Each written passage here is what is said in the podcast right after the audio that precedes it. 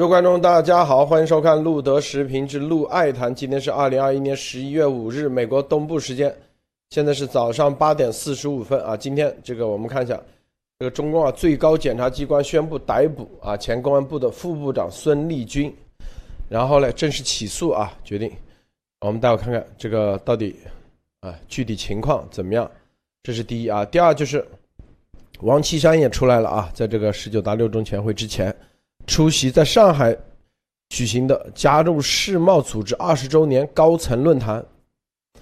啊，中共据说在呃十九的二中全会啊六中全会将通过啊一个决议啊，这个历史决议啊六中全会将会有一个历史决议，我们点评一下啊，评论一下这个历史决议，这个意味着什么啊？好，首先艾琳女士跟大家分享其他相关资讯，艾丽好。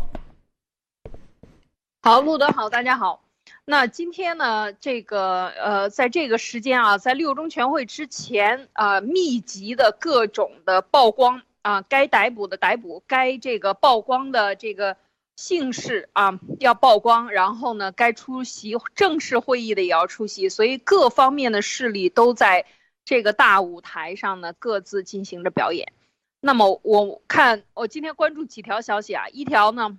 就是二零二一年的人口抽查调查正在进行，看看抽查调查和人口普查有哪些不同。今天是这个在国内啊，是十一月五号啊，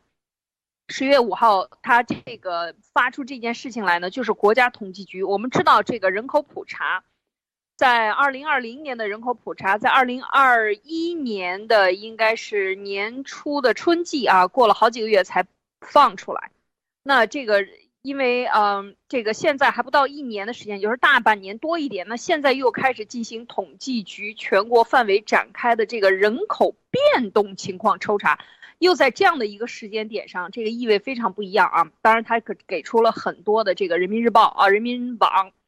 嗯，给出了很多的这个所谓的我为什么要调查呀？啊，然后调查的内容有人姓名、身份号码、性别、年龄、民族、受教育程度、迁移流动啊，所谓主要是以。迁移流动，看看人口有没有动啊？呃，工作、婚姻、生、死亡、住房等等。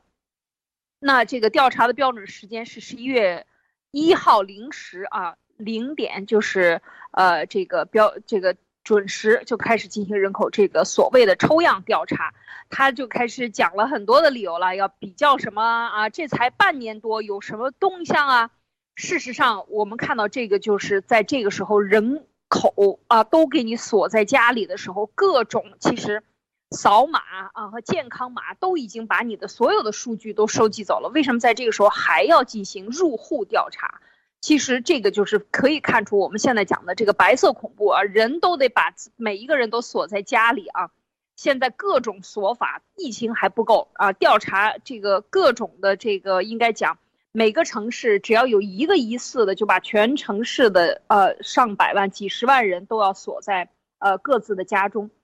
那现在呢还不够，就是以人口普查，呃，对对这个调查的这个区分啊，有什么变化上，流动人口有多少上，以这个借口呢，又在这个时候进行变相的维稳啊，这非常明显。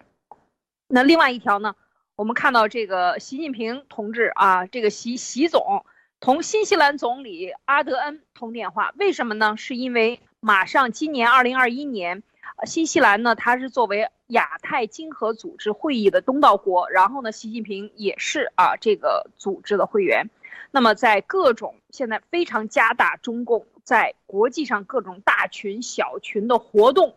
和呃这个沟通感情啊，因为这个国际上最大的群联合国已经对中共非常不亲。不友好了，而且通过病毒的问题，WHO 的问题，已经在国际上起到最大影响力的这个大群，就是联合国以及欧盟啊，以及各个这种北约组织，都已经对中共非常的不怀好意了。所以中共现在需要再继续传播他的好感。那这个习近平呢，也在这个会议上，要这个会开之前呢，要同新西兰总理互通有无啊，然后呢，扩大经贸合作，维护这个供应链稳定等等啊，我们非常支持你等等，用这种所谓的啊私人的这种交往的电话呢，来维系呃中共还仅存的一点和这个各个群里边的这种联系和群主的联系啊，当然很多都是呃欧洲的主要的这些盟国啊。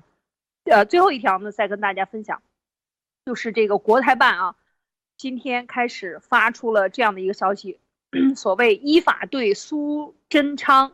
啊吴吴钊宪等极少数呃台独顽固分子实施惩戒啊。大家知道，这个吴钊燮刚去了欧盟转了一圈回来啊，作为台湾的外交部长，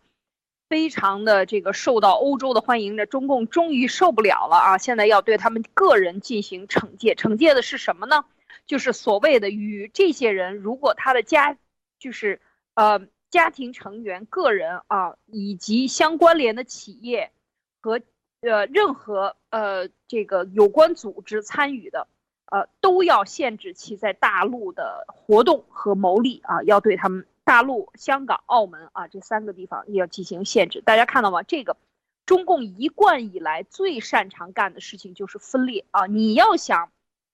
他要以绑架的模式来进行对你进行分裂啊，以分裂的方式对你进行绑架。说错了，对不起，就是比如说这样对吴钊燮进行制裁怎么办？吴钊燮他不是一个人，他不是石头里蹦出来的，他一定有亲戚朋友，亲戚朋友可能还有企业关联在经营，那么这些全部都要被制裁。那我中共制裁不了你是吧？我让你的家人来制裁你，我让你的家庭分裂，让你们家人挣不到钱。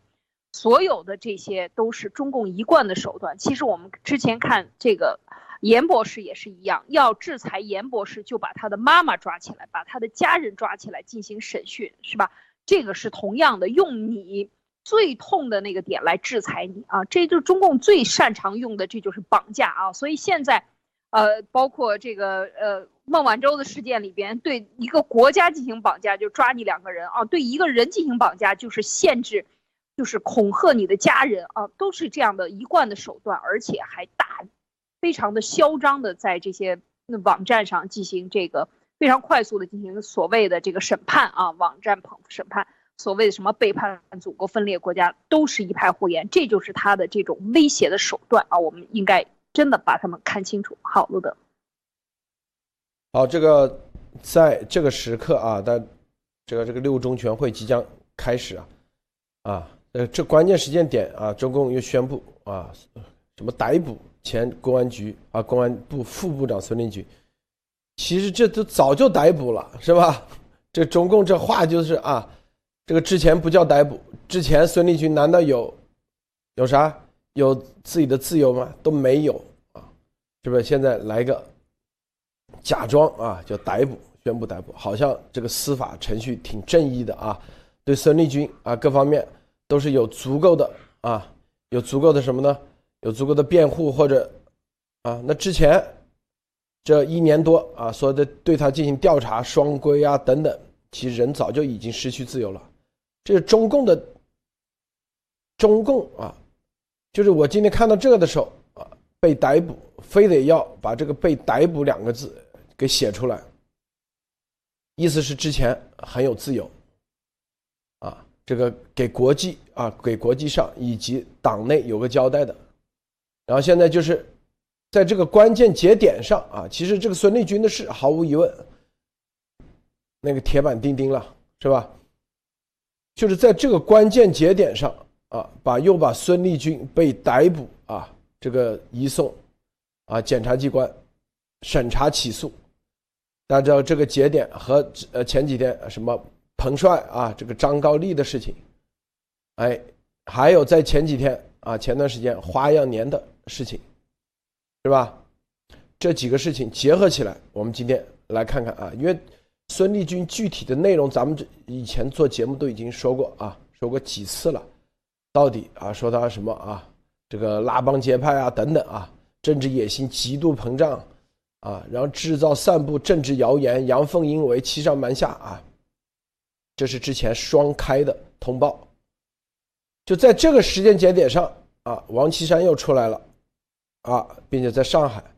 啊，艾丽女士你怎么看？嗯，我想先说一下，就这个司法程序的问题啊，就是中共它可以关押人，它没有，比如说你是一个比较重要的一个政治政治犯啊，就像孙立军这样的，那他用的是双开。然后双开给出的时间就是调查，我把你，我让你呃双规说错了，双规在规定的时间、规定地点交代。那么这个是，呃，是公安吗？是违法吗？是什么吗？其实都是靠不上的，这就是一种行政手段进行处罚，党内进行处罚的一种手段。但是他已经把它行政化了，利用国家机器来执行了。那这个时候就是。非常，他的手段就完全没有法律的这个制约啊，就是说没有任何的人可以质证他到底在那个时候被关到什么地方，到底采取了什么手段，完全都是这个秘密的啊，完全就是不对外公开的。那么这个其实就是我我我们说他就是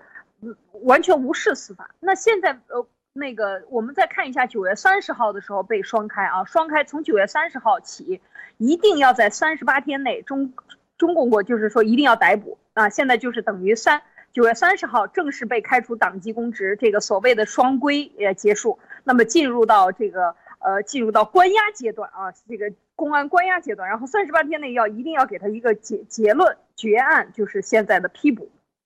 否则的话，这三十八天之内如果没有一个结案，你就要把这个人放掉。但是我知道，除了像他这关一年多的，还有关三年、四年、五年、六年、七年的。都是没有任何理由就关着你，就把你关在这个看守所里，都是有这样的情况的。所以你看，中共的这个没有法治，就是从一开始想抓你，你就其实从被抓的那一天，你有罪还是没罪，你都有罪了，因为公安不可能错，政府不能错。所以这个就是说它的可怕之处。为什么？就是很多人你没有被强制过，你没有成为人民的公敌过，所以你。不知道你还觉得小粉红很高兴呢？你被制裁一次试一试，像这样的，他是公安部的这么高的官，你看也是一样，是哪一天决定要要弄他，就哪一天决定要弄他，就是这样，选的日期都是非常好的，可丁可卯的选在这个是六六这个这个六中全会之前，所以我觉得这个嗯，先说这个司法的问题，然后就是这个时间节点是非常的非常的完美啊，嗯。时间安排的都非常好，正好恰到好处，在这个时候，呃，对他进行处置。其实我觉得，也就是说明，在这个时刻，把所有的东西公开化，就该处理的处理，该处就是踢出队伍的踢出队伍，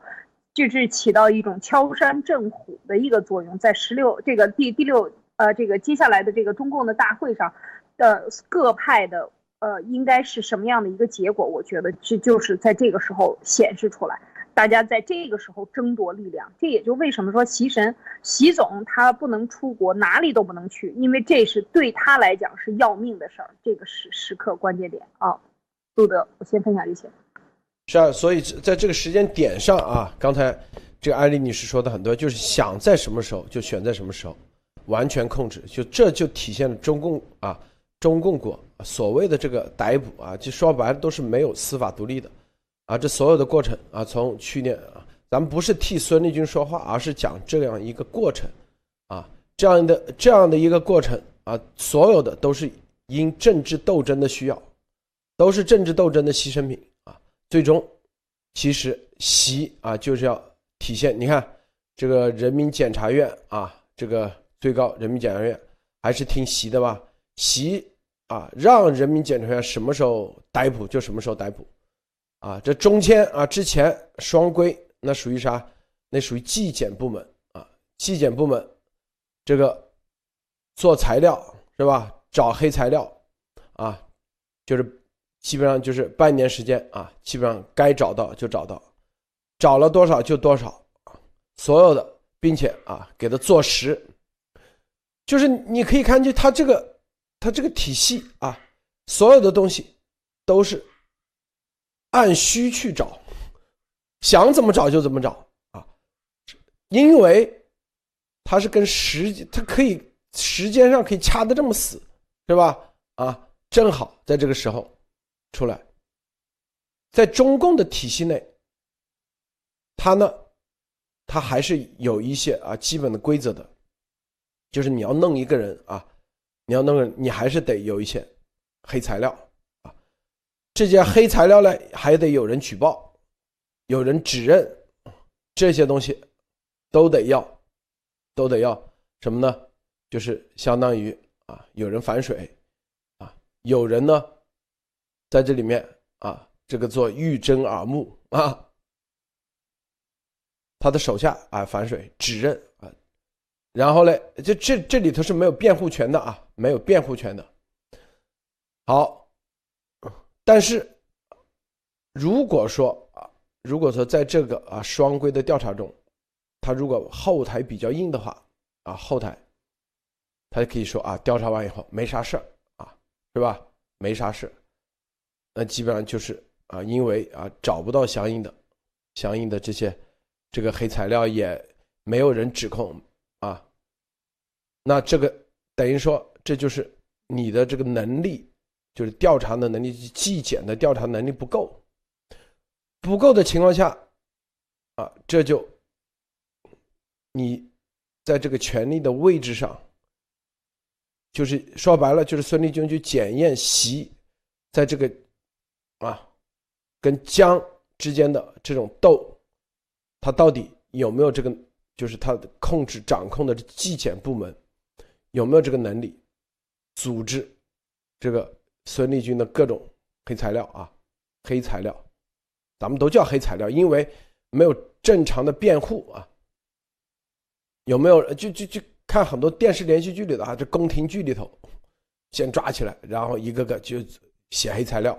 有人要指认，指认的时候还要造很多啊，甚至视频、音频啊、现场啊等等啊，然后并且在这个过程中，可能还要去钓鱼，看看到底谁啊去保他，啊，把后面的力量给他挖出来，它就是一个啊这样的过程。然后在二零二零年四月十三十号啊，三四月三十号抓了以后，到现在。一年多时间，啊，今年九月三十号，你看被开除党籍和公职，就是说纪检委的调查已经结束了。然后检察机关到底啊听不听话啊？到底因为检察机关属于政法委的嘛，就是他跟孙立军相当于都属于啊政法委这个体系的，是吧？之前都属于孟建柱。现在那个叫赵克志，赵克志吧，是吧？啊，都属于政法系统的，啊，之前那个纪委它属于党的系统的啊，两个，两个不同的啊，就是就内部啊稍微有那么一点区别。如果啊这个政法系统不配合，啊，如果啊咱们说哎，那你这个纪纪委纪检往下走的就走不通啊，都有这可能的啊。你去看啊，这个很多媒体没有爆出来的一些背后啊有大树好乘凉的这些调查了啊一段时间，一个招呼就给他放了啊，这是党的好同志，就没有移送检察机关啊。如果是啊政法委体系有人的话，他这些都是可以做交易的，做交易的啊。中共他就这种，他现在其实就是。就是说，往政法系统啊，往检察系统推推送的时候，已经没有阻力了。意思就是说啊，这个检察系统也全面的、全面的在习的操纵之下、控制之下。这就是在是呃六中全会之前，我觉得啊，要宣布一个这样的概念，来震慑啊党内的这些对手。艾丽女士，你怎么看？对，我觉得这个意图是非常明显的啊，因为你在这个时候，你看这个应该想，这是早就一盘棋计划好的啊，这又是一盘大棋，呃，这个那你想，你看啊，九月三十号正好到十一月八号是这个呃三十八天，呃，所以他就得在今天，这是最后一天了，十一月五号批捕。那正好赶在这个时间点上，他，你想一想，那九月三十号出这个双规结束的这个结案证明开始走程序的这个文件，是是不是全部都倒推好的？怎么就定在这个日期上？所以我觉得这个就像刚才路德说的，就在这个时候，为什么要把孙立军拿出来？其实就像这样的刀把子啊，枪杆子，这是刀把子，是吧？非常重要的，来替这个老大挡恶人或者是杀人的这样的一个门神，那都能够把他给抓起来啊，把他给抓起来，然后把他法办了。那这个时候就等于在最重要的时刻告诉你们，在这个会上，你得按照我提的要求来执行，来给我举手，否则的话，看到了吗？人头要落地啊，已经有人头要落地，所以这个其实就是很典型的这个杀鸡儆猴、敲山震虎。就在这个大会要开的时候来进行这样的一番表演，就真的是可丁可牙的完美的在这一个时刻最后一分钟，把他这个进行所谓的批捕啊，就是去完全就在这个时刻应该讲就是各自秀肌肉宣示武力的时候啊。那么我们到时候在这个大会上见啊，在竞技场上见，竞技场上你听不听我的，让不让呃，能不能按照我要求的？来去做，那这个时候就在这个把孙立军的批捕，我觉得就是非常典型的习的这个向他的对手们宣示武力的一种做法啊，路德。是啊，这个啊，之前之前什么呢？呃，认识一个朋友，他啊，父亲是广东省一个一个厅啊，一个厅里的正厅级干部，当时呢。就被抓了啊，双规了。双规的过程中，开始前七天嘛，啊，就是，呃，又是说前面大探照灯，后面啊很前面很热很热，后面有空调吹着，很冷很冷的空调，就前面让你出汗，后面啊二十四小时不让睡觉，啊一直大探照灯，你根本哪睡得着啊？让你交代，自己交代。能不能撑得过去啊？如果啊啊，他这些所有的纪委的人呢，他两波，一波嘞走进来，说话很很凶啊，凶巴巴，你到底交不交代啊？别以为你是老同志，我们就不敢怎么的。然后又过一会儿，然后又来一个，哎呀，你怎么跟咱们老同志怎么这样说话呢？是吧？哎呀，我们还是要尊重这老革命啊，老同志，是不是一时之错啊？然后呢？就是心理玩心理战，然后就给他忽悠，说啊，你放心，只要那个你只要主动交代了啊，我这个也不会说你有多几千万啥，你就五百万，你就认个五百万，我们绝对不会移送检察机关，纪委的，然后嘞，这朋友嘞就给，就给他家人打电话说啊，检察机啊，就是纪委的人都说了。五百万啊，就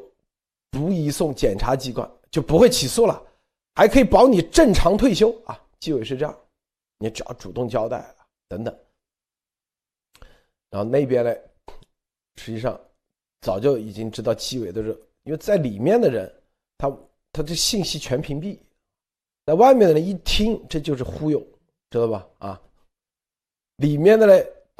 啊他真相信啊，这个只要扔了五百万，就正常退休啊。然后嘞，呃，纪委的同事就到家里头，是吧？然后啊，那就扔吧。这那得得有实物啊，这个房子，那个房子，啊，打开冰箱，这里头腊肉一称多少钱一斤？酒一瓶多少？有多少瓶酒？里面啊，这个。这个打开冰箱，的腊肉、腊肠啥东西全都算钱，凑够五百万，然后就认了。认了以后，艾丽，你知道第一时间啥啊？第一时间就移送检察机关，知道吧？对，对。就在这移送检察机关的路上，他也跟他儿子说：“哎，你放心，放心，这个纪委的同志说了，这只是走个流程而已，哎，不会真判的。后来一判，判五年，知道吧？啊。”这就是啥？这就是中共的这个这个套路。对，这这套路，这个忽悠，知道吗？就他他他这里面啊，连哄带骗啊，这最后啊，最后走到，因因为他在那个双规的过程中，啥信息都没有啊，也不敢看电视，啥都那个啊，几个月待在那里，一会儿啊唱黑脸的，一会儿唱红脸的，一会儿唱白脸的，啥脸的都来。啊，咱说这啥意思？就是，你像他这个，就是在纪委的过程中啊，他有几点啊，第一，他看你到底咬不咬别人，艾丽啊，他他会看着，就是打你不是对针对你，是要你咬你背后的人。如果你咬成功了，那可能啊，你把背后指认了，那可能啊，你就是不会移送检察机关，你的立功了，相当于啊，恢复原职，这都有可能。大家知道以前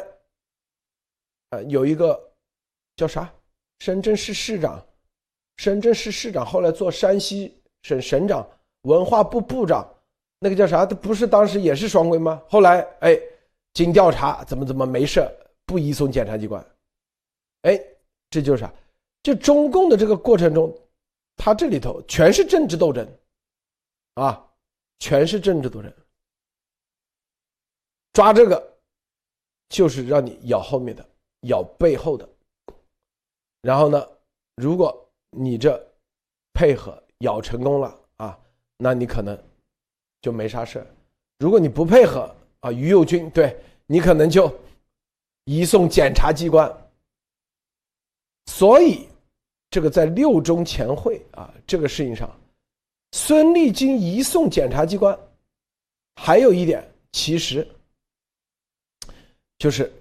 可以看到这个江西啊，这个孙立军应该没有把他背后的人给咬出来。艾丽女士，你怎么看？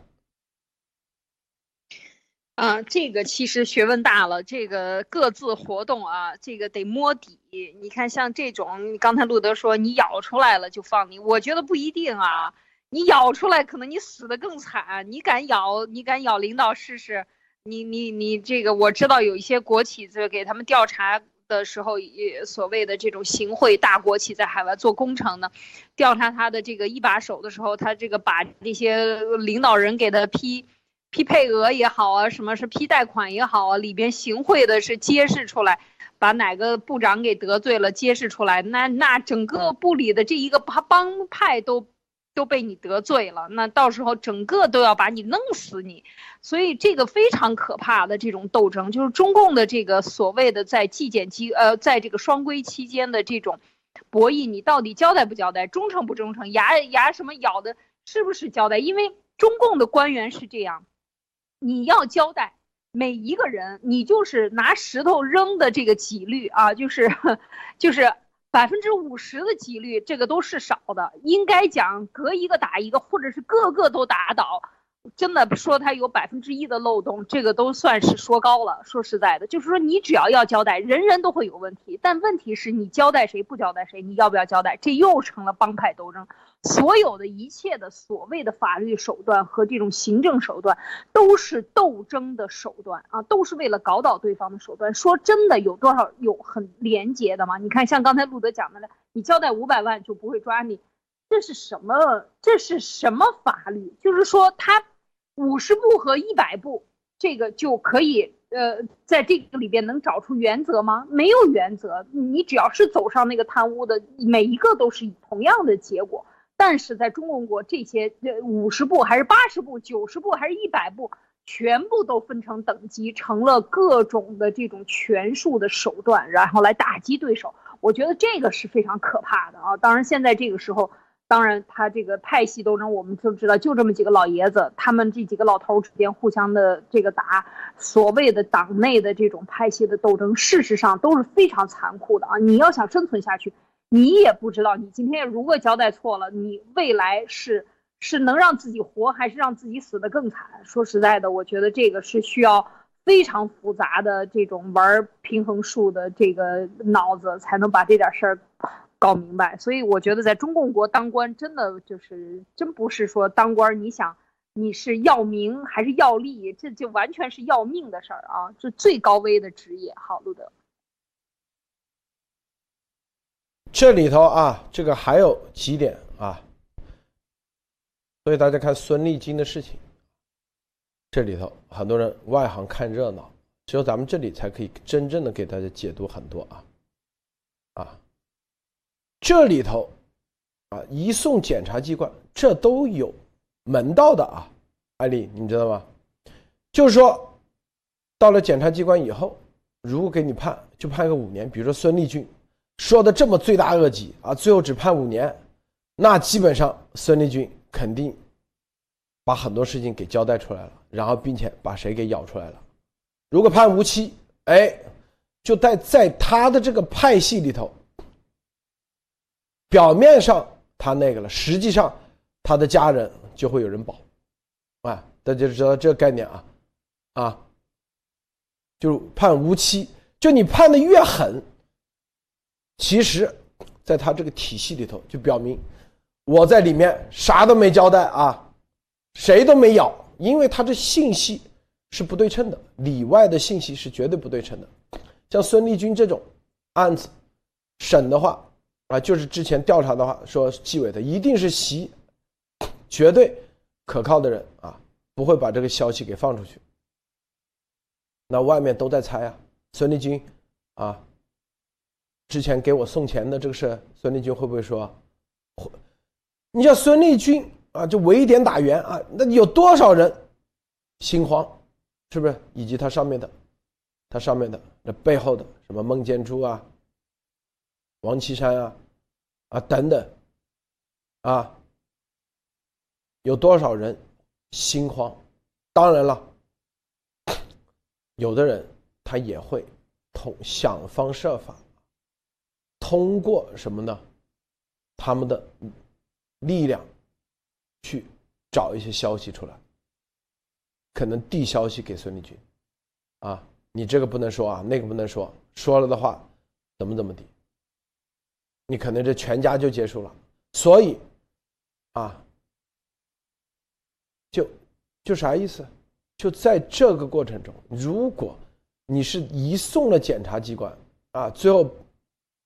判了无期或者判了死缓，越重，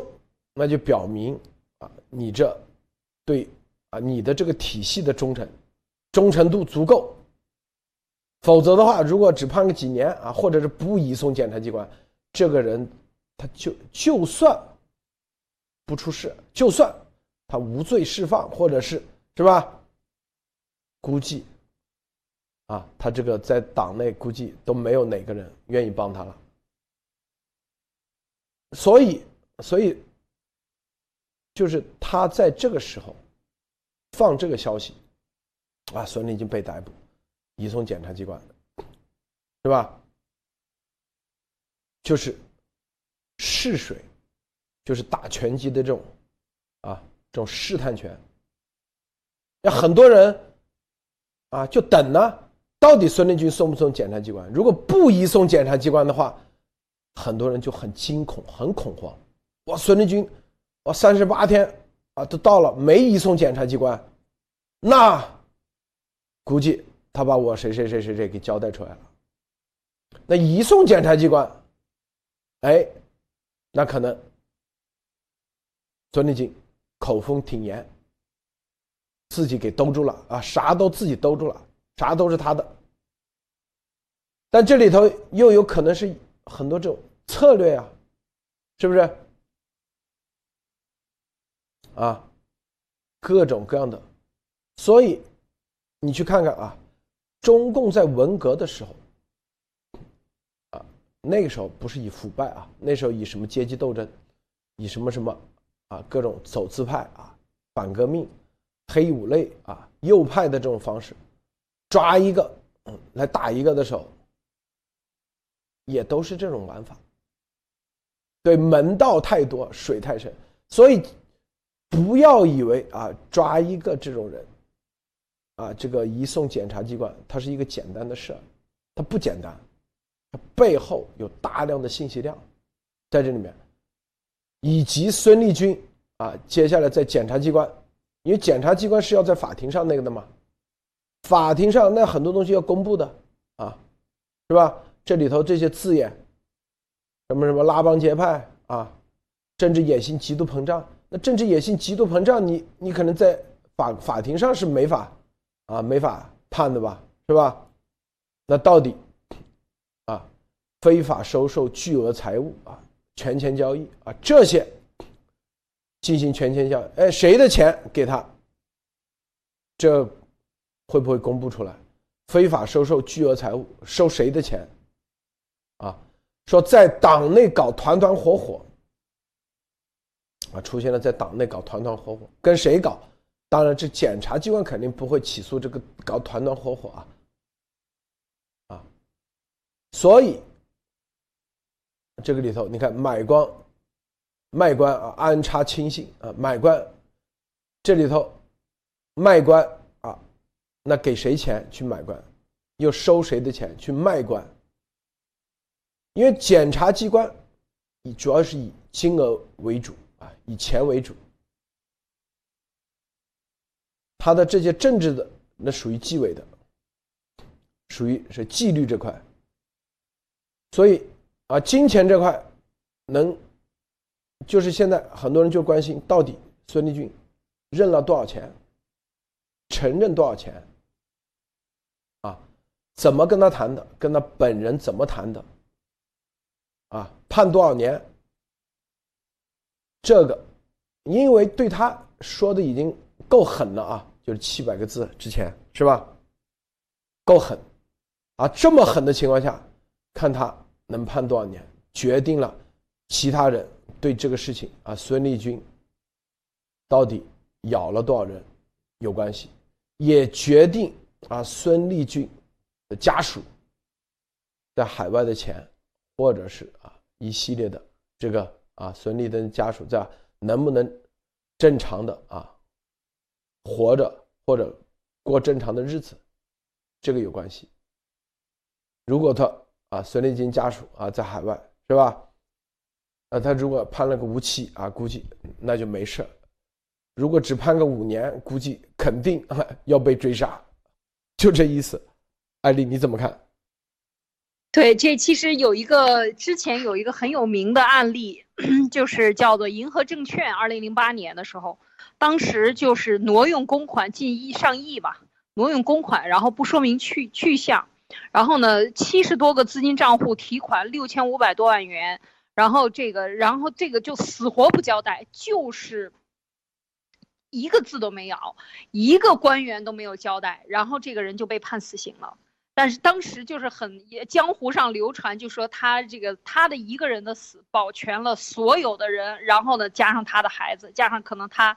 这个能够孩子的这个未来啊，这就是非常典型的，这就是帮帮派之间的交易。所以你看这个人，反倒别人还觉得他哎牛是英雄什么的。所以这个其实这个是很变态的啊，在这个整个的中共的司法体系里边，对每个人到底他判你，你交代的痛快，他是看得起你，还是你交代的痛快，他看不起你，还是说你什么样的情况就完全和事实没有关系，它完全是一种帮派斗争的一个，你能不能够？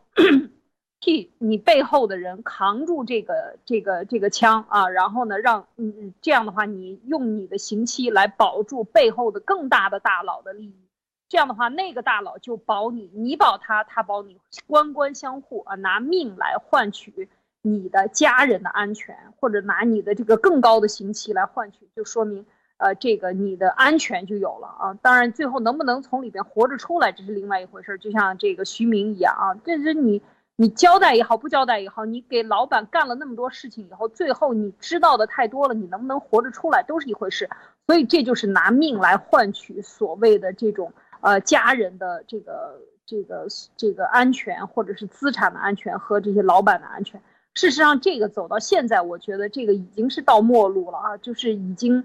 呃，可以讲不是好来不是好去，所有这些人的贪污的钱款都没有好来的，都是沾着血的。所以他们的在这个这个，就是完全是带着罪恶的，拿着这些钱来在这个里面再来进行这种帮派的分分这个分赃也好啊，帮派之间的这种利益的这种可以讲是群殴啊、血拼啊，可以讲直接就是血拼的这种这种感觉。那在这个时候呢，就是呃都不可取，我觉得这是非常可怕的这种现象啊，绝对不亚于，甚至绝对远远的。为为这个胜于当时的斯大林的内部的这种清洗啊，我觉得非常可怕，是血雨腥风的啊。所以我我看到这一点，看刚才路德讲的就是这么回事儿啊，全部都是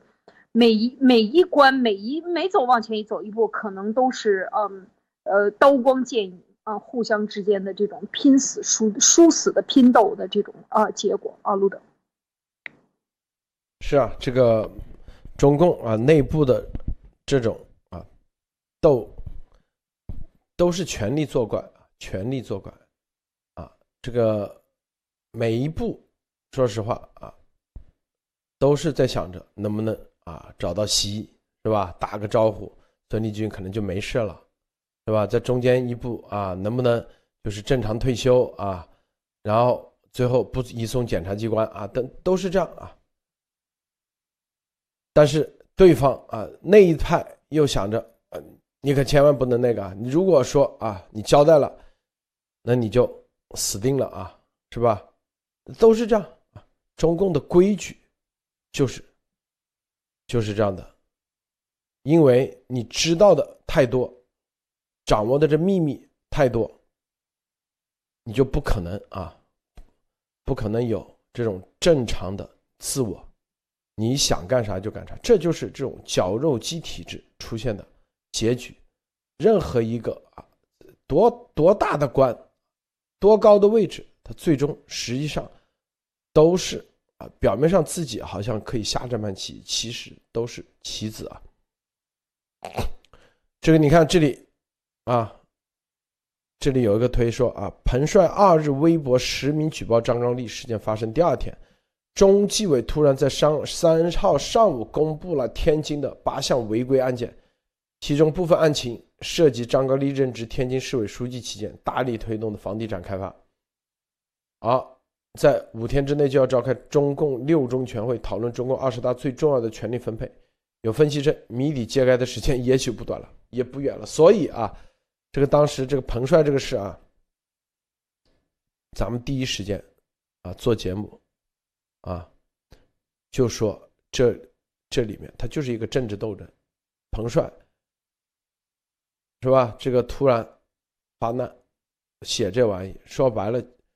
就是跟六中全会有关系。这有人说天津通报八起违反中央八项规定精神典型问题，啊，什么天津市供销合作总社原党委书记啊、理事会副主任崔永胜违规收受礼金，发放金。补贴问题啊，什么十三点三万元啊，超市就这这点事啊，也也那个，就是对着张高丽去的，可见啊，张高丽这里头啊，这全是鸡毛蒜皮的小事啊，十三块十三点三万，大家关注的就是天津啊，是吧？这可见这个给张高丽。施压打心理战的，就是我们之前啊跟大家说，这个张高丽可以很稳的啊，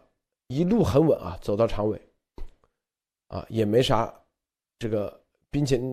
他也没啥背景啊，可见在江的体系里面，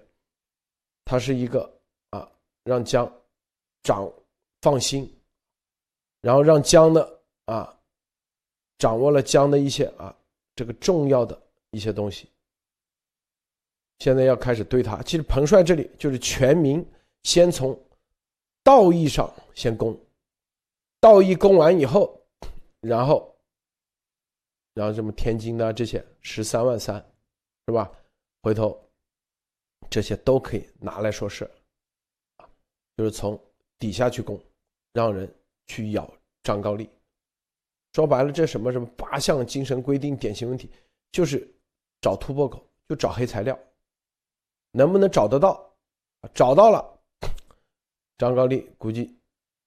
就结束了。那打张高丽的目的就是打江，是吧？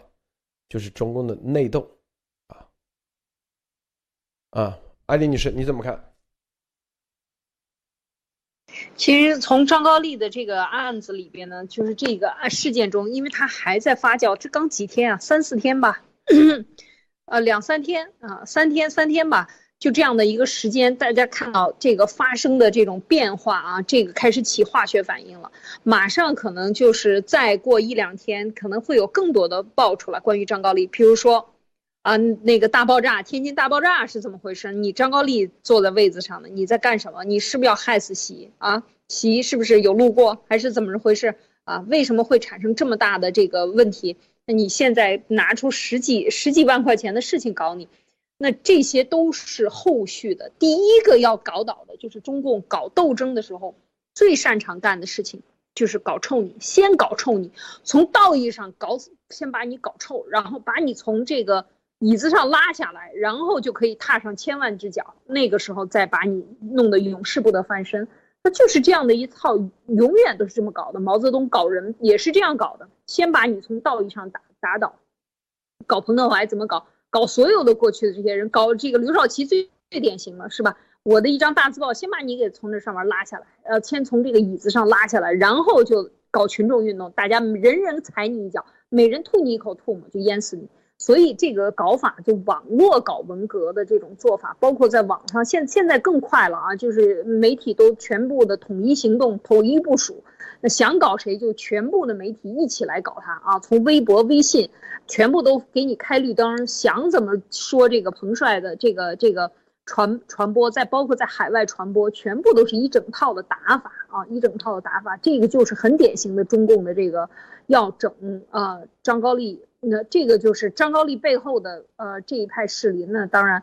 他这个所有的羽翼都给你砍断了，你光杆司令也就完蛋了。所以这个就是从什么曾啊，这个曾宝宝啊，那包括这个张高丽啊，这都是非常重要的大员，这些都是常委级的人物，开始这个拼刺刀啊，这个火拼啊。所以这个看这个应该是，我觉得现在的这种大戏在上演。给真的要给外国不懂得中共共产党政治的这些政要人员好好看一看中共是怎么玩，怎么把对方悄无声息的玩死的啊！就是就是这么干的，所以非常可怕啊，路德。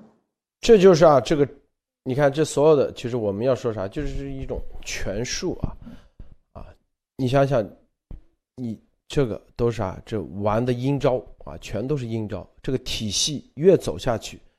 一个个啊，越玩就越阴，这就劣币驱逐良币。虽然这些人不是好人啊，但是那比那个就是你玩阴的，本你这个玩阴招一点零版本啊，被二点零版本给踢下去了。二点零比三点零，再过一段时间就是一百点零啊，是吧？就是你的骗啊，玩阴的这些手法一个比一个高，这就进入恶性循环。这种恶性循环啊，是对整个可以说对对中华民族的一个悲哀，因为啊，这些所有的啊学生，啊所有的学生都想啊当官，天天去看这些阴暗的这种权势斗争，玩权术，这就是典型的玩权术啊，策划，就你想想，都是如对。用各种各样的陷阱，在这里面设置陷阱，什么欲睁耳目，像丫头这种啊，你活在这样的环境下是一种恐怖啊！大家要知道一点啊，它是一种恐惧、恐怖，是不是？因为啊，你在这里面真正，这就是为什么中共它绝对不可能出创新人才，搞创新的。那都绝对是天真的，啊，绝对不会天天一门心思怎么想着权术斗争，是吧？毛那时候就是一个大字报，先搞臭，然后再有人举报，然后再群殴，啊，这不就是这个套路吗？现在习也是用的这个套路，所以这个彭帅啊，所谓的啊这个微博实名举报张高丽的事情。这又打开了另外一个灭啊，就政治斗争的另外一个新的上升到一个新的版版本，我，捕风捉影了，是吧？直接我们之前说过了嘛，啊，哪怕张高丽老婆在那里，他说啊，他老婆配合张高丽，是不是？本来张高丽他可以说，哎，我见彭帅每一次都是有老婆在场，三人在场。哎，老婆可以作证，你看这玩法玩的多高！你有老婆都不能作证了，是吧？彭帅说啊，他老婆配合他，那下一步，呃，那谁谁谁说，那我我这看样子不能见女的了，单独见都不能见，带老婆见也不能见，那就带秘书，或者说秘书也在配合来说服啊。一个秘书不够，带两个带司机。他说秘书司机共同来说服。我天，那这是多么啊，多么恐怖的事情！大家想过没有？啊，是谈球色变，奥运奥运啊，所谓的这个冠军、那冠军、体育的冠军，在这个六中全会之前，习啊甩出了这一个杀手锏啊。就是要逼这帮人通过一个新的决议。第一个决议啊，所谓的历史决议，是当时啊确定了这个毛的啊一个统治地位。第二份决议确定了邓的历史地位。现在呃要通过第三份历史决议，就是要确定习的历史地位，是吧？第一份历史决议，当时是一九四五年，啊，说什么延安整风运动的背景下，在六中全会啊，六届六中全会通过的。第二份呢，是一九七九年中共十一届六中全会啊，邓小平当时这个历史决议，相当于啊，谁都无法推翻了。就在中共的体系的概念里头，就超越了所法律了，超越了宪法了，谁都无法，这这这就是相当于黑社会的帮规啊！最后，所以习的第现在要搞第三份历史决议，在这个之前，是吧？就要确定习的政治路线。当时啊，第一份历史决议就是肯定了。这个毛泽东推行的政治路线，确定了毛泽东领导地位。第二份历史决议树立了邓小平的权威，啊，说第三份历史决议就是要树立习的啊至高无上的这个权威。艾丽女士，你怎么看？我觉得这个就是习神要这个历史决议，第一就是在他的这个眼里啊是非常非常重要的啊。要这个历史决议这件事情已经说了有有一段时间了啊，这个开六中全会要要讨论这件事情，就是等于习把自己 定在皇冠上啊，皇冠定在自己脑袋上，已经这个连成一体了，就是说谁也摘不下去了。如果是这样的话呢，他就等于在党内有了所谓的合法性，可以继续执政下去，像邓小平呃，像毛泽东一样。邓小平虽然下台了，但事实上他背后还是太上皇。所以你看，毛泽东也打破规矩，邓小平事实上在最后也打破规矩，那我习近平也打破规矩，那就没问题了。三三顶帽子，这三个人戴，啊，就是只在现在定在这个，反正习近平的意思就是要把这个历史决议，最后把这个皇冠呢和脑皮呢缝在一块儿，缝在一块儿，让任何人也摘不下去。反正就在我脑袋上长着啊，就是已经彻底长在头上的角。让谁也拿不下去，这样的话呢，他就有了党内的所谓的合法性，他可以继续执政。因为现在已经到了十年啊，他必须要下台，已经到了这个去留的问题。那去留的合法性，就是得先从定义上给他定在那儿，这就是他们玩的这种游戏规则。所谓共产党玩的这种游戏规则，呃，他的这个，呃，用用这个历史决议这个名词来把自己定成合法性。所以你看，这个中共的玩游戏呢。它就是就是这种玩法。事实上，我们为什么要说它是一个非常邪恶的一个组织？因为它所有的定义是根据利益和个人来决定的啊。然后所谓的党派的利益，是这个黑帮的利益，它要扩大，然后跟大家分利益的这这种做法，然后把党派做大。事实上，你看在西方，不管你是什么党派，你。这个党派都只是代表你这个党派的，没有任何的绑架，甚至把自己一个党派变成了一个一个共产党宣言，变成了一个像神一样的东西，像太阳的光辉一样永远不倒，这都是非常的可笑和这个邪恶的啊！就是说，在一个正常的伦理观念、普世价值观下，这些东西都是在一个。一个普世价值观世这个世界观的这个人人性观的这样的一个下这个定义下来进行对他的评判，而中共不是。中共的意志，共产党这一群人的所谓的利益的意志，就是最高意志。所谓就是像把做成像圣经一样，做成像上帝一样的这种意志。这个就是我们在这个过程中，我觉得就是看到了这个邪教最后走向是什么样，他最后能玩出什么样的花招，能邪到什么程度，这就是最好的历史呈现啊，路德。这个第一个历史决议啊，当时啊。这个确定了毛啊，接下来的这个在党内的路线啊，因为这个第一个历史决议就是彻底否掉了啊王明的，大家知道这王明的教条主义左倾啊，什么之前的什么陈独秀的右倾机会主义，瞿秋白和李立三的左倾盲动主义。更重要的是，王明的教条主义左倾错误。中共是这样说的啊，意思就是说啊，在这个历史决议之前，啊，当一九四五年这个历史决议之前，中共党内还是有分很多派的啊。这个因为大家知道啊，这个陈独秀虽然他已经不是那个了，王明啊，他毕竟是前苏联派过来共产国际的高官啊。派过来的，瞿秋白和李立三啊，这都是共产国际的人，就是，就到底走共产国际的，还是走确定就是毛能挑战毛的啊这个江湖地位的啊，就是中共党内地位的，当时实际上到底走哪条路线？实际上，王明是对对他最大的啊挑战者，一直以来啊。之前是什么张国焘啊这些，但是王明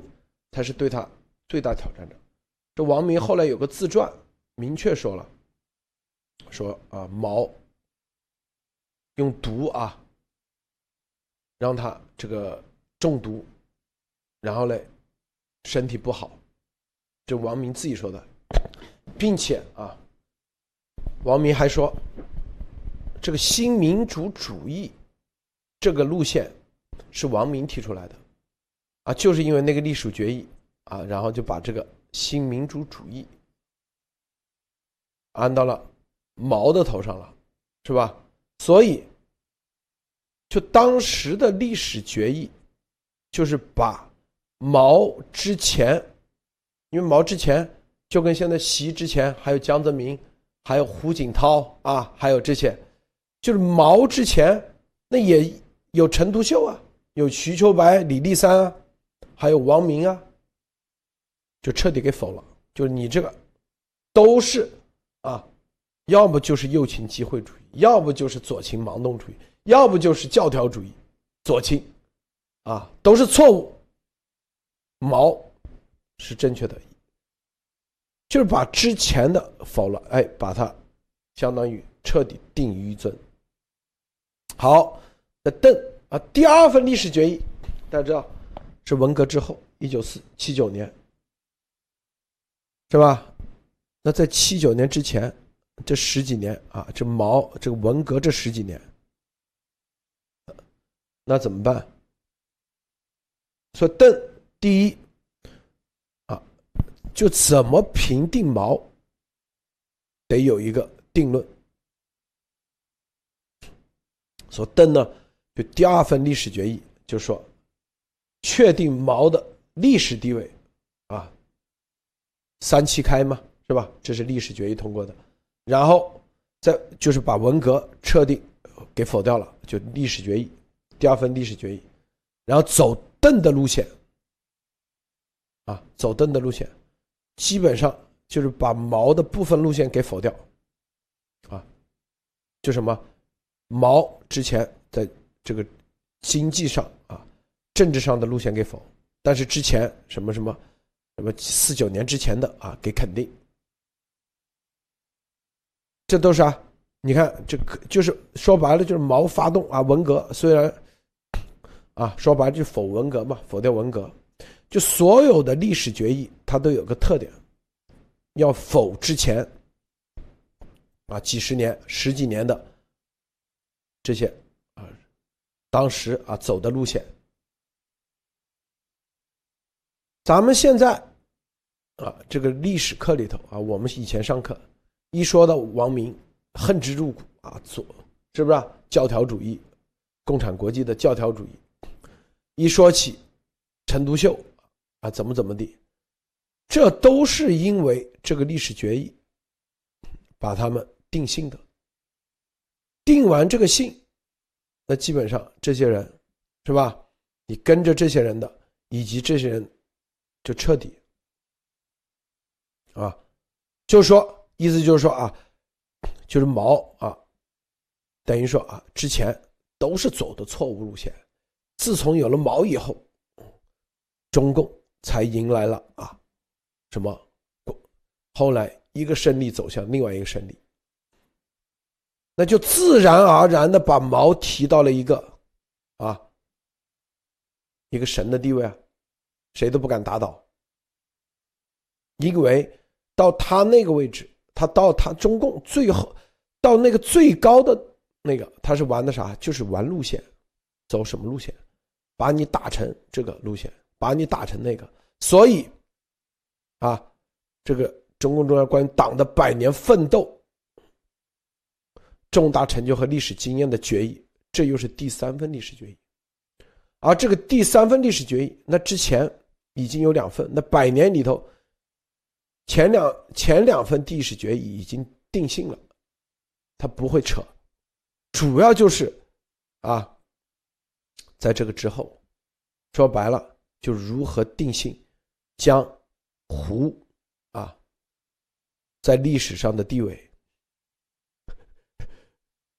这个啊一旦通过，估计江和胡就跟啊。这个第一份历史决议一样，不是什么左倾冒险主义，就是右倾啊，什么机会主义，什么教条主义，啊，就跟那个第二份历史决议一样，是吧？什么文革啊，文革都是有问题的，所以否掉江胡江江泽民啊，胡锦涛。这几十年，这是这份历史决议的主要目的。因为只有把他们前面的否了，才能确定习的真正的一尊的地位。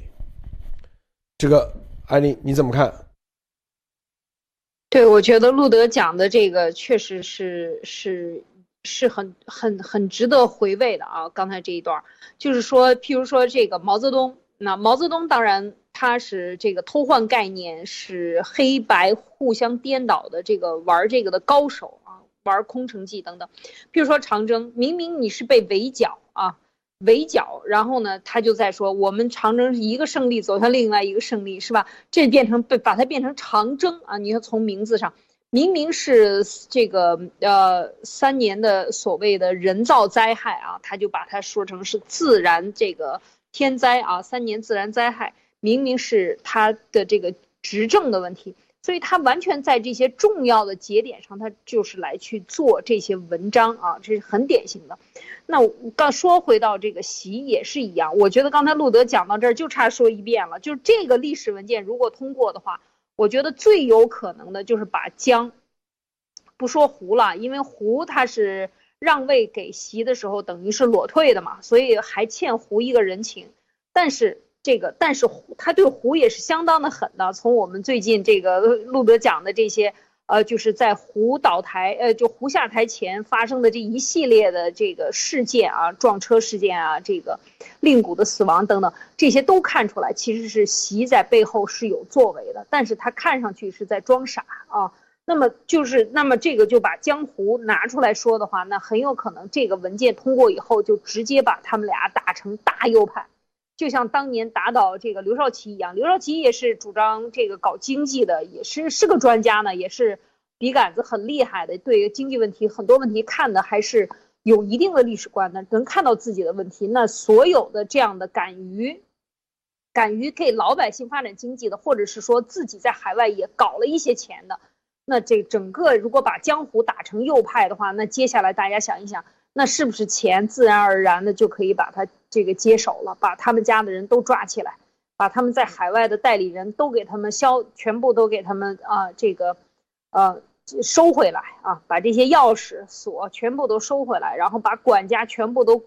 放成他自己的这些军警特线，那直接就等于把大右派以党内的所谓。共产党理论里边的这个合法性啊，就是打倒他们，把他们打成右派，然后再以呃这个这个中共政权呢说拿他们作为贪污等等各种方法手段全部上，从道理上道义上，共产党的这个理论体系里，黑帮体系里，也再把他们彻底的打倒，这个就是永世不得翻身了。我觉得这个真的是他用的招和当年。毛泽东的这个招是如出一辙，当然大家都是很厉害的，邓小平也不是这个，呃，也不示弱的啊，他能够把四人帮打倒，不打倒毛泽东，你看多聪明，打倒一派立一派，三七开是吧？这些人都是混蛋、王八蛋，把他们全部杀掉啊，就是这个四人帮。但是毛泽东没有说，但事实上是毛泽东受益的，对吧？这就是他的这个。呃，聪明的地方也是一样的道理，那就是能够他要保证自己延续的合法性，他就必须得保证毛泽东，否则把毛泽东打倒了，他也没有执政的合法性了。所以这这邓小平到这个现在的习近平，他的这个做法，我觉得接下来确实是这个血雨腥风啊，真正的洗劫可能就是在这个六中全会之后，包括明年的这个，那他如果大权拿到六中全会之后，在理论上定上。所谓的党内的呃这个制高点上拿到了他的他的这个话语权以后，那么就行政上在这个政体上他就可以去拿他的这个国家主席也好什么就都合法了，因为共产党执政嘛，首先是共产党内要先让他通过，那这两套拿到了以后呢，接下来就是可能随时都能把江泽民从这个椅子上拉下来啊，就是直接把你搞臭啊，就是变成大右派，然后呢。再踏上千万只脚，搞一个群众运动，开始揭批江泽民、江家啊、胡家啊这些搞揭批，这个中共很擅长，毛泽东也很擅长这个搞群众运动，群众就把他们搞死了啊！我觉得这真的是血雨腥风就要到来了啊，路德。对，啊，这个每前两次历史决议啊，这个毛的历史决议就是把王明啊彻底给否掉了。王明之前的那几个什么李立三啊，是吧？啊，特特别是陈独秀啊的历史地位彻底给否了。本来啊，中共的建党的陈独秀是排名第一的啊，就彻底否了。啊，确定了毛，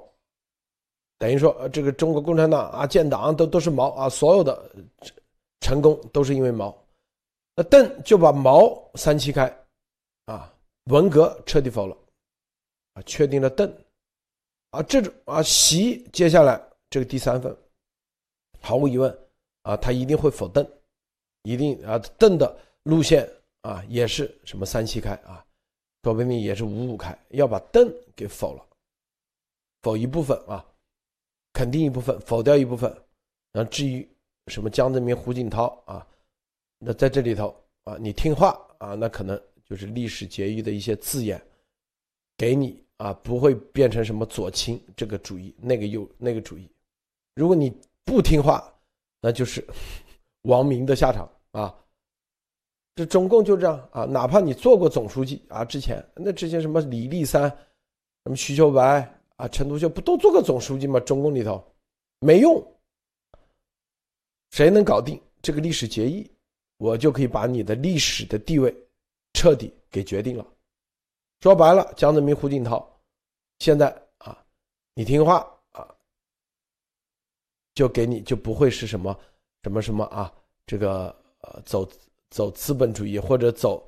啊什么什么啊，这个啊，你邓小平叫韬光养晦嘛，那一定会把邓小平什么抓住，不管抓黑黑猫白猫都是好猫啊，抓住老鼠都是好猫啊，不管黑猫白猫，这给他否了，然后啊什么什么。这个胡锦涛，啊，胡温，还有江的这里头的历史地位，啊，随时因为这个就给你给你定义了，这就是习。他说：“你看我厉害吧？啊，你们搞钱，我呢只你给你把你历史地位给你确定了，历史地位一确定。”啊，你像啊什么张高丽啊这些啊跟着江的、跟着胡的那些人，在党内当时啊，你像跟着王明有多少人？你王明的这影响力很大的啊，他因为他是共产国际啊直接派过来的。在这个第一个历史决议之前，你们去看王明的自传，我当时看，很多人都是跟着王明的，啊，因为当时中共之所以能够上台，一九四五年，啊，真共，主要是前苏联全面的帮助。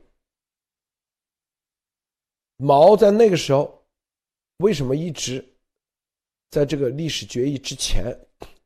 在跟王明的这个争斗里头，一直。啊，不能，就跟现在啊，这个习跟江，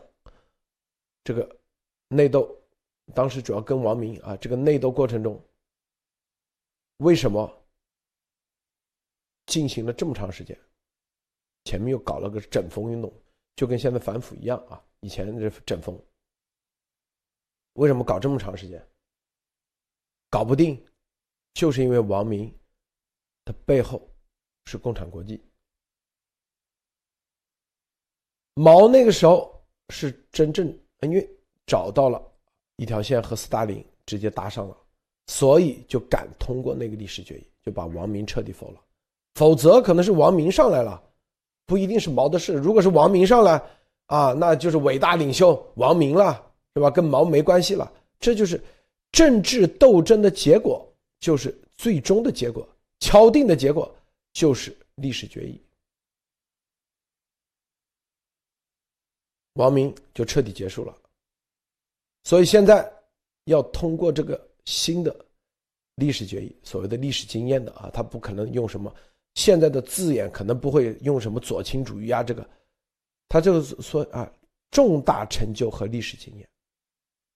而里面肯定会写哪些是成功的，哪些是经验和教训。一旦把江啊湖里头的这执政这多少年写成经验和教训的话，那他们这个派系啊在党内就结束了，然后啊把习到一个高度的话，在历史决议里头啊定立一个高度的话，确定的话，那基本上做不做主席那。那都是定于一尊了，要他不需要这个位置，就跟那个席一样啊，就跟那个席一样的啊，就跟那个毛一样，哪怕退居二线，照样还可以啊发动文革。安丽女士，最后啊你怎么看？分享一下。哦，我觉得这个定于一尊让我真是一激灵，就是想一想啊，当年这个秦始皇被定为一尊的时候，也是这么给他下边的人给他捧上去啊，要定为一尊，只有他一个人的话才是标准，他说的话就是法令，他说的话就是绝对正确的，就是伟大的、光明的、永世不得翻身的，一定是在上面的光光这个光明万丈的这种感觉啊。那么我觉得就是在这个时候。呃，刚才也说了很多关于这个历史决议对习的重要性。如果是这样的话，那接下来，那很有可能天安门广场上他就把它贴墙上了，是吧？就贴在天安门那个门洞上面，就得换上他的照片，或者是他跟毛泽东俩人一块儿都贴在上头，这是很有可能的。这个习他是一定要把自己的这个在党内的制高点把它拿上，拿到了以后，这个就是所谓的弯道超车啊。就是你江泽民干了这么多年，你让大家这个，呃呃腰包都鼓起来，让这些党派的这个子女啊，这些红二代们都富起来了，然后那等到习上台的时候没有蛋糕分，那我现在是跟你去抢蛋糕呢，还是我跟你掀桌子呢？那肯定是掀桌子呀，掀桌子，蛋糕掉地上，另外怎么怎么再来分这个蛋糕，捡起来放在一张新的桌子上。怎么来切分这个蛋糕的游戏规则就变了。所有的资源不变的情况下，游戏规则改变，重新洗牌，这就对他来讲就是最彻底的一次做法。所以这样的话呢，他就可以把所有人打翻在地上，然后踏上一万一万只脚，让他们永世不得翻身。那么他们所有持有的这些以前的既得利益，是不是都归习了？都或者都要听命于习的调遣？啊，他要的是这种调遣权和高高在上的这种你们都得服我的这种东西。那这个时候，习其实就已经完成了这个真的真正的就是呃他的延续啊，他的合法，他可以一直执政下去，只要他不死，他就一直可以执政下去。所以我去这个就是说这一次的六中全会和接下来的这个明年的二十大啊，都是对习来讲这半年就是他能不能够啊，就是。和毛泽东贴在一起，站在一个高度的这样历史时刻，因为毛泽东那个时候可不是一百年前，毛泽东是前面就像王路德讲的，有王明，有博古，有这个一堆的陈独秀，当时是党内的总书记，是吧？非常厉害的，根本轮不着毛泽东这样小字辈儿，他怎么就玩阴招就能够，呃，通过和苏联的联系，然后把这些人搞下去啊？然后这就是玩的这种招，就是弯道超车。那习现在也是一样。同样用同样的方法把前面弄倒，当然我们说没有一个好东西啊！所有的共产党的领导，呃，这个书记们都是死在下一任的这个枪口下啊，一样的，那他也一样会被下一任在这个黄雀。呃，这个螳螂捕蝉，黄雀在后。黄雀之后又有人再去把黄雀弄死，这一定是同样的道理。那么习，但是当然，他认为自己现在已经是最终的推手，我已经把自己定死在这个天安门城楼上，和毛泽东要一块儿贴上他的像，这是他的这个呃非常典型的他的想法和他的这个呃意图和梦想，是吧？他的中国梦就是把自己贴在墙上，呃，这这个让大家都来朝拜他，这个我觉得是非常的。呃，可以看出这是他的意图了。那这个应应该讲，就是现在的斗争的这个焦点焦灼的地方所在了啊，路德。好的，这个还有这个这个历史决议啊，六中全会的历史决议，还有一个就是文革到底怎么评判啊？习仲勋的历史定位怎么定义啊？这是关注点。好，今天节目就到此结束啊！谢谢艾丽女士，谢谢诸位观众观看，别忘点赞分享，再见。